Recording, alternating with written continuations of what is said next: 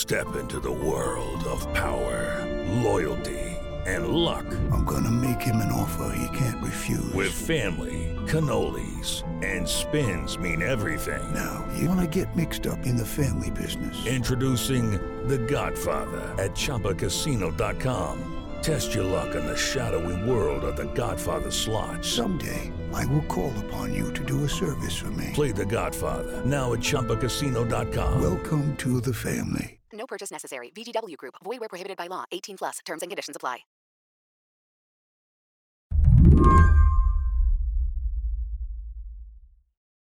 Jason Koebler has a big time job these days as the founder of the news site 404 Media.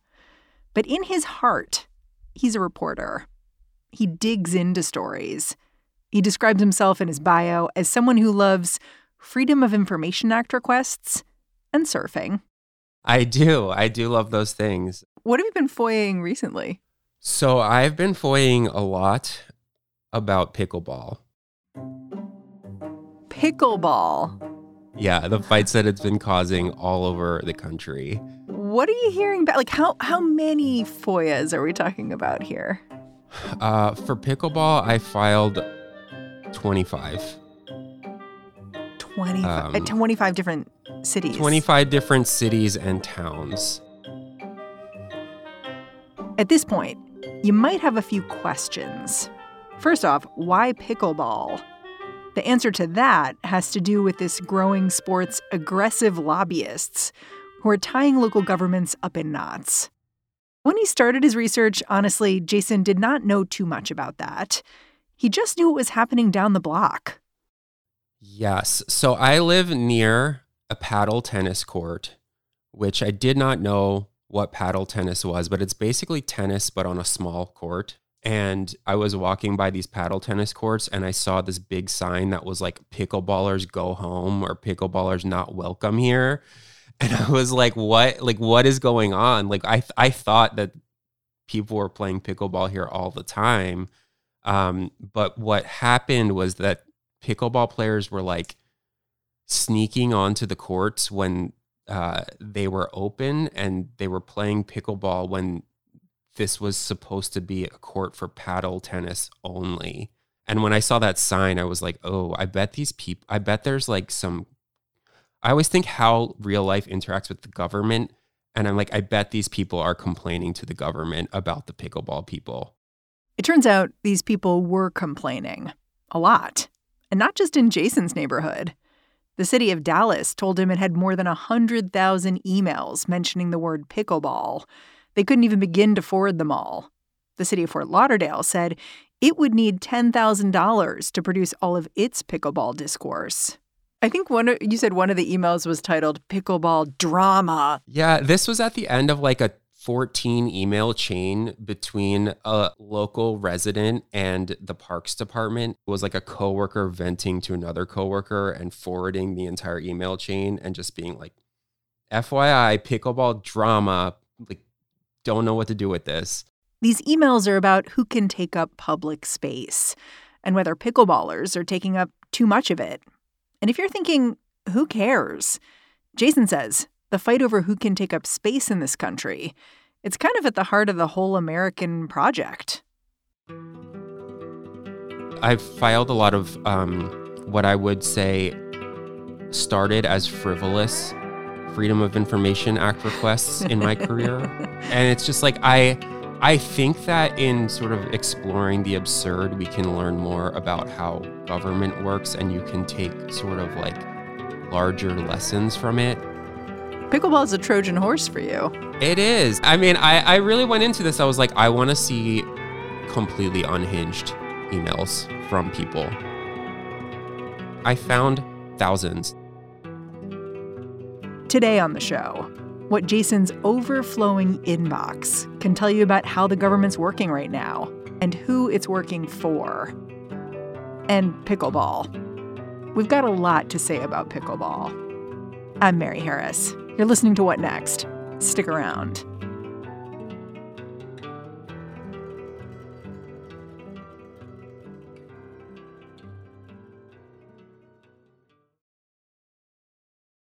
This episode is brought to you by Discover. When it comes to your finances, Discover wants you to know they are the credit card that is always there for you. With 24 7 US based live customer service, everyone has the option to talk to a real person anytime, day or night. Yep, that means no more waiting for quote normal business hours just to get a hold of someone.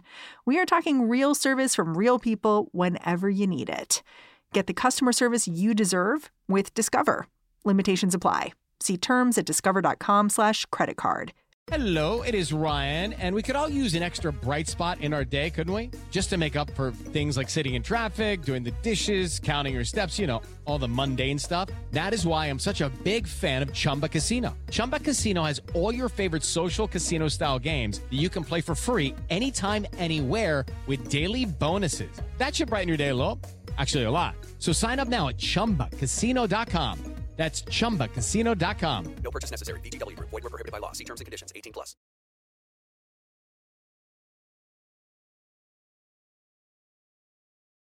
All right, I'm going to assume you know about pickleball by now.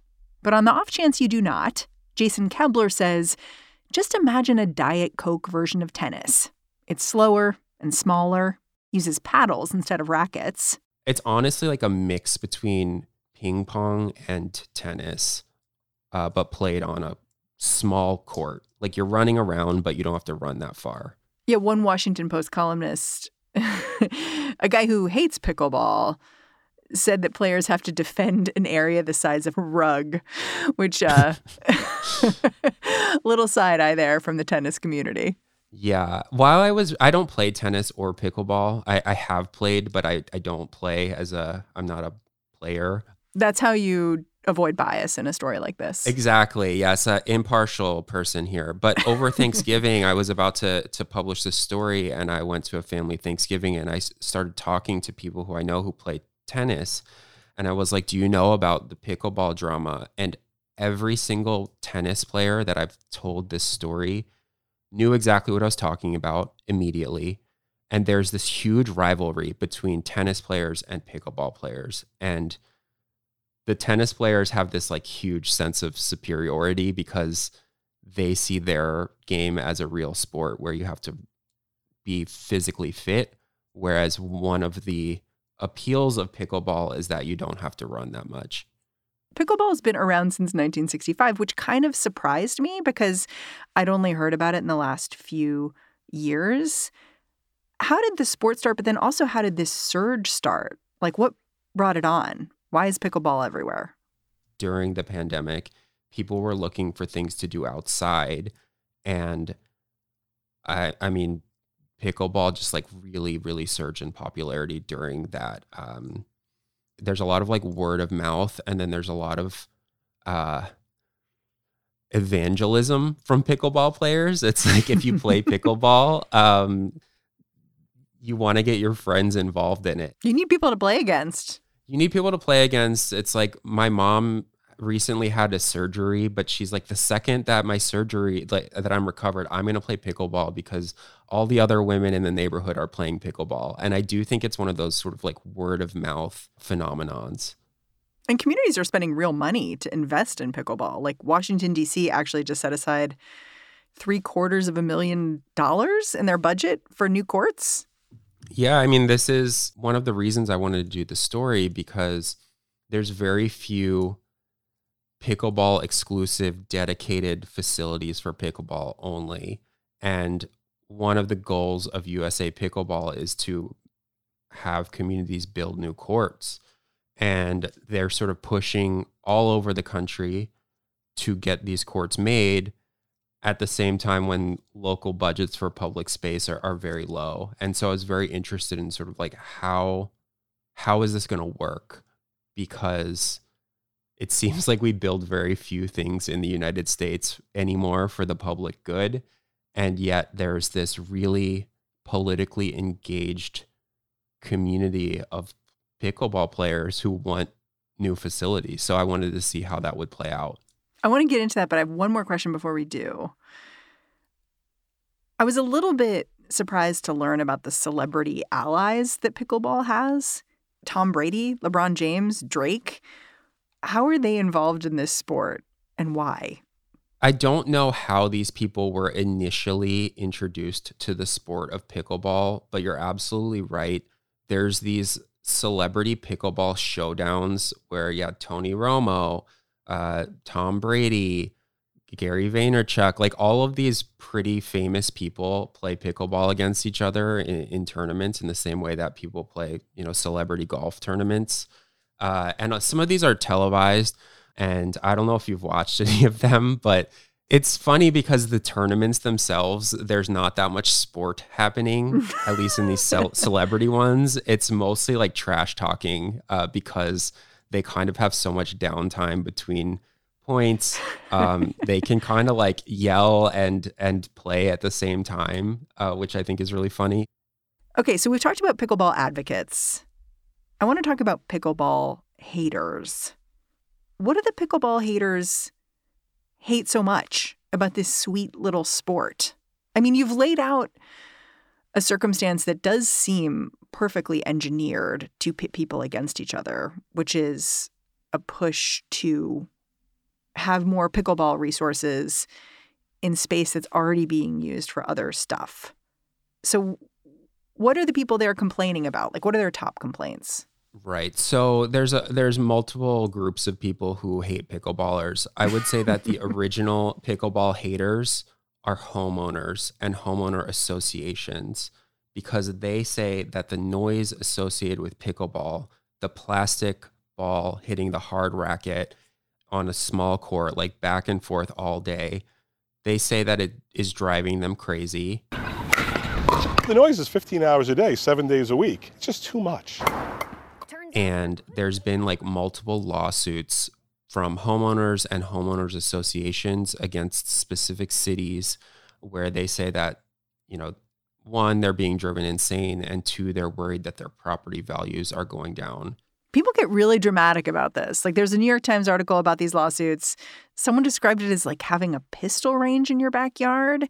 Then there's the question of land use. Like you've talked about how tennis enthusiasts basically are just not having it from the pickleball people. Like they feel like their courts have been usurped by this sport. Yes. So this is actually what I found a lot more of when I was filing my public records requests in Boston, for example. Like there's these courts called the South Street courts, and you could reserve them. And pickleball players had figured out how to book all of the slots for months on end and so there were all of these tennis players saying, like, we simply cannot play tennis because pickleballers are here at all times. It's funny, after I published the story, I saw this tweet and someone said, How can you tell whether something is a tennis court or a pickleball court? And the joke is a pickleball court has people on it. so the, the idea is that is that like they're sort of just like spreading throughout these cities, taking up any blacktop, any concrete area basketball court, tennis court, roller hockey court, pickleball, pickleball, pickleball. yeah, and the people who use these things to play basketball or tennis or roller hockey are very upset because they were used to playing basketball after school and now they can't. Those people who figured out how to book all the courts, is that because they were especially organized or smart? I mean, I assume that the tennis people could also just go in and be like, I'm booking this until the end of time. Yes. So I'm going to generalize here and stereotype. but pickleball players are far more organized than other players of other sports based on thousands of emails that I read. So there there are these people in c- city after city who are these quote unquote pickleball ambassadors, and they are given a toolkit from this group called USA Pickleball about how to talk to local government to gain access to more public spaces. And USA Pickleball strategy is here's what you should say to city council or the parks department or your local politician to convince them to build new pickleball courts. But because of this NIMBY aspect, where homeowners don't want pickleball in their backyard, it's really hard to build new pickleball courts in certain places. And so what is happening is pickleball players have to use already existing public infrastructure. So this means basketball courts, hockey courts, um, tennis courts, of course. And if there's a permitting system, it's like they are organized and they make sure how to like book out all of the permits. If there's not a permitting system, I, I saw emails where it's like, I will bring my net for crack of dawn to the tennis court and set up my pickleball net, and then we will play in shifts all day so that we we keep the court and the tennis players can't get on here. That's crazy. And you compare that, you sort of compare the like USA pickleball toolkit and these ambassador like pickle organized pickleball players with the teenager playing pickup basketball after school, like he doesn't know how to lobby the government for a permit or, or whatever. Well, and he's not expecting to have to. He's played at that basketball court for years. Exactly. Exactly. And I, I, I saw a lot of emails from parents of teenagers who were like, my kid came home crying because he couldn't play basketball and he was expecting to. There was a lot of like, please, please fix this immediately emails. after the break.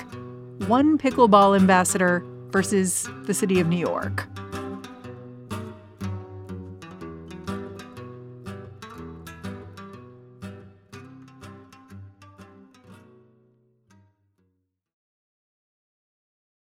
This episode is brought to you by Progressive Insurance. Hey, listeners, whether you love true crime or comedies, celebrity interviews, news, or even motivational speakers, you call the shots on what's in your podcast queue, right?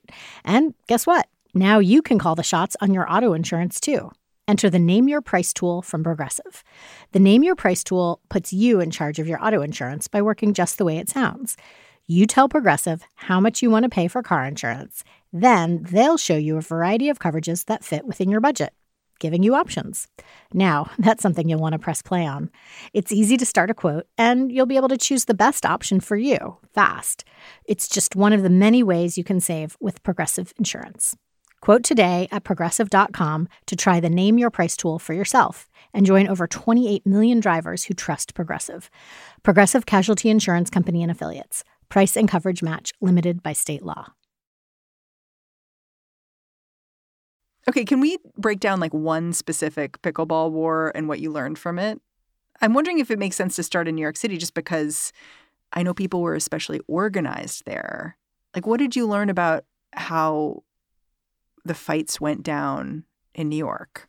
So, there was one specific pickleball ambassador in New York City who basically, I mean, this is what her job it's a volunteer job but this is what her job was.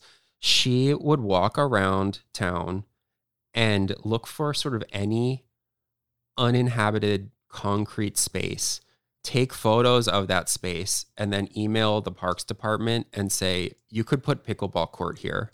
Like here's a pickleball you it, it could go here it could go here it could go here it could go there it could go there. And it was just like picture after picture after picture of just like random stretches of concrete and this person like really cared about pickleball? Like they're a player? Like who what what's happening here? This this person was a USA pickleball ambassador. So a pickleball super right, fan. That's not an official term. This person is not like going to the UN. It's an official term in that USA Pickleball calls them ambassadors. It has a pickleball ambassador program, but th- no, they're not foreign dignitaries.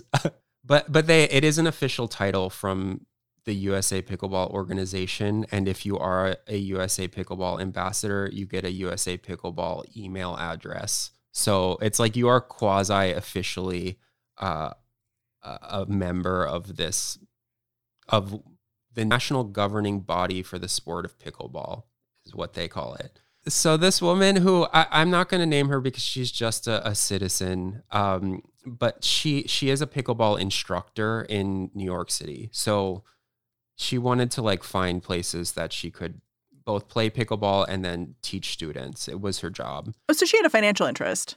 She she did have a financial interest, yes. Um, so she put together a PowerPoint presentation uh, that was like, it was just called pickleball and it, it had like a slide that was like history of pickleball, benefits of pickleball, pickleball court specs, stuff like this. Uh, and she had photoshopped a, a, a giant pickleball court on top of an existing basketball court with like dimensions on it. It looked like an architectural drawing, but it also looked like it was done in MS Paint. Get some clip art in there. yeah, it, it, it, was clip art. It, it really was. Um, so she sent this to the Parks Department, was emailing the Parks Department pretty regularly. And the Parks Department was responding and saying, you know, like, we're going to try to solve this for you. Like, you're a constituent. This seems like a good thing. Like, we're going to try to find place for you to play. And eventually they were given space to play uh, that was next to like a blacktop and next to a, a, basketball court. And if anyone has ever played any sport in New York City, it's like there's a lot of stuff going on usually. Yeah, you don't get you don't have a lot of elbow room. Yeah, and so there's a, this one email where uh, the parks department is like, "Hey, we got a complaint that you took up more space than you were allotted. Like you you were supposed to only play in this one section, but you were also playing in this other section where you shouldn't. Like please please stop doing that." And this woman responded and said, "Well, there was a kickball game happening and there was a dog with no leash on and there was a woman running with a stroller and a kickball like flew past my head."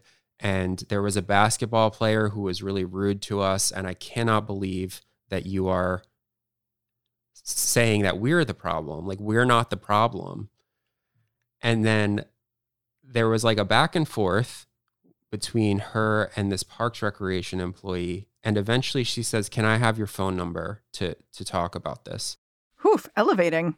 The next email from that guy was like, You gave my phone number to everyone who plays pickleball. my office is getting flooded with calls.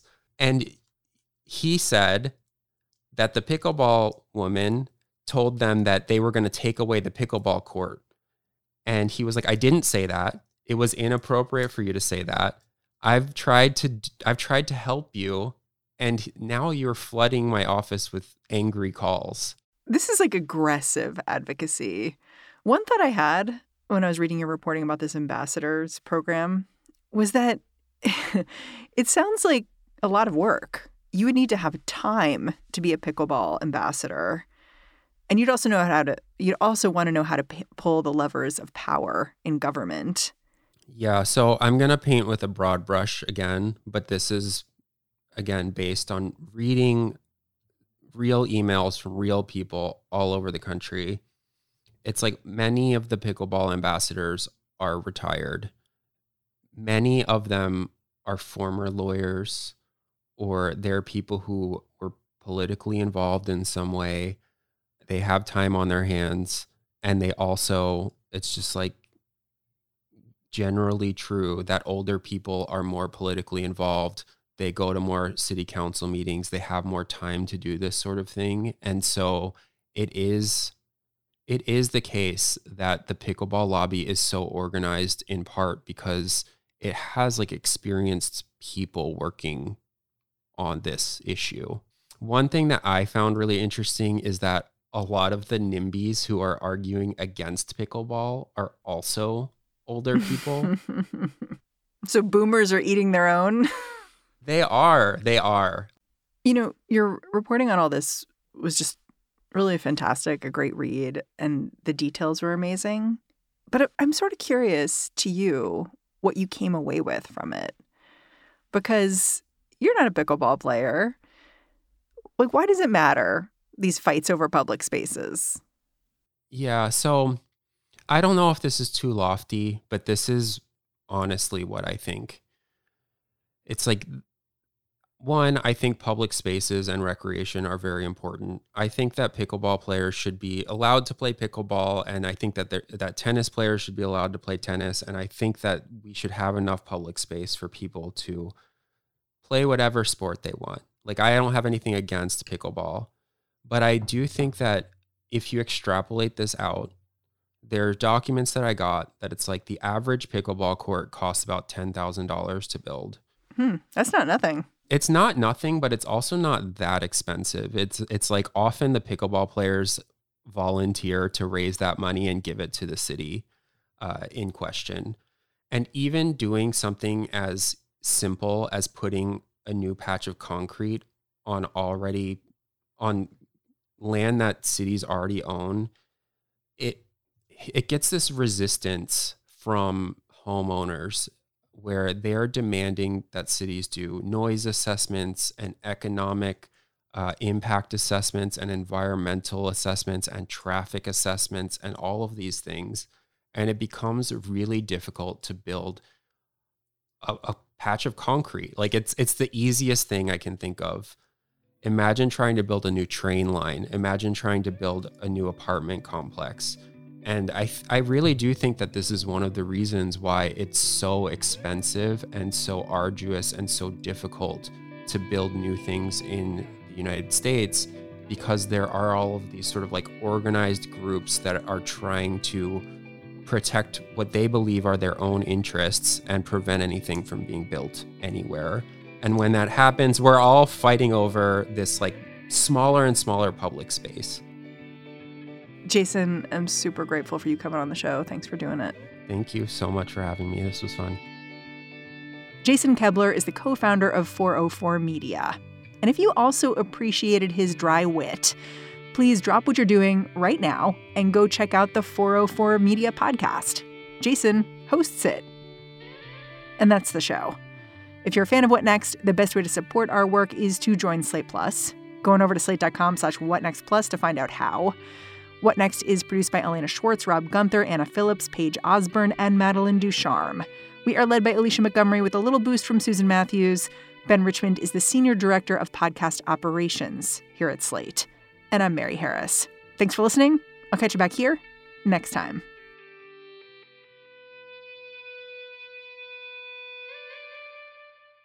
I'm sorry. I'm like, sorry. I've never done this in an interview, but I find this so amusing. I'm like going to cry laughing. Okay, go ahead.